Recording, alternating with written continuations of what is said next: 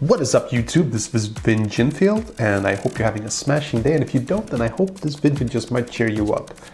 Today we're talking about fear of flying. But before we get into that, it's time for my intro. Hit it!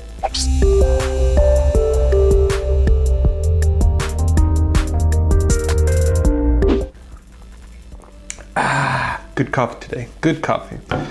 Okay, so this video is kind of personal. It's uh, it's about fear of flying. Um, I have it.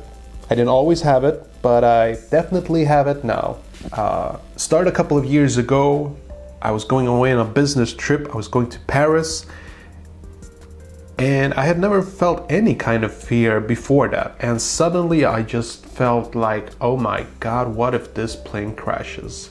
You know. And I just couldn't get rid of that feeling. And uh, then a few years later, me and my wife we went to Paris, and I felt the same damn thing again. And this time I even had pills with me, you know, um, like Valium. Still had a fear of flying. It's quite terrible, actually. I uh, I just didn't like it. This year, I went a couple of times to Poland, so I've been on six airplanes, six flights this year. And I did that thing, you know, where you have like a drink before takeoff every single time. I was, you know, taking a shot of Jägermeister, some beer, and uh, I, am not an advocate of, you know, using alcohol as a way to deal with stress or anxiety, but I, I kind of felt like uh, I didn't really have a choice you know. So uh, so I, I I did get some you know practice since I was on a plane six times this year, and uh, and I gotta tell you, the last flight there was like no change from the flights before that. So for all practical purposes, I am not cured, unfortunately. I uh, I wish I could say that I was, but uh, I just I'm not really into flying, you know. And uh, apparently my cat doesn't like to fly either, but uh, this video is not about him, it's about me. So, um, the fear of flying, that's the subject on the table. How to deal with it.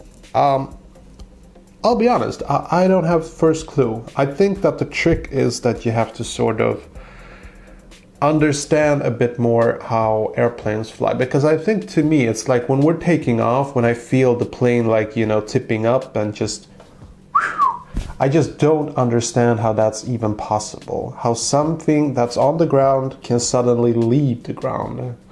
And what else? As far as I'm concerned, everything that goes up must go down. That's that's the way my mind works.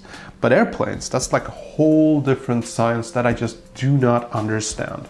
I've been trying to read up on it, but every time I do, I just feel anxiety, you know?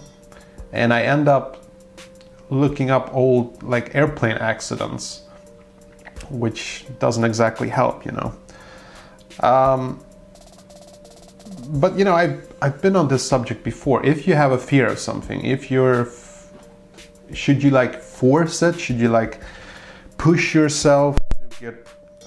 What did we say? What did we say? I told you we're making a video and you are not invited. Sorry, I'll play with you later. That was Simba, the biggest cat I have. Um, the question is, should you force? Uh, force yourself to face, to confront your fears. And you know, I want to say yes because that seems like the natural thing to do, but honestly, uh, you just don't understand what no means, do you? Okay, just you can be on the table, just don't bother me, please. That cat is seriously love struck. I mean, he loves humans. He just loves playing with people. He, he just needs a lot of attention, affection. He's he's it's it's a weird cat, really. The other two cats they don't care about humans as much as he does.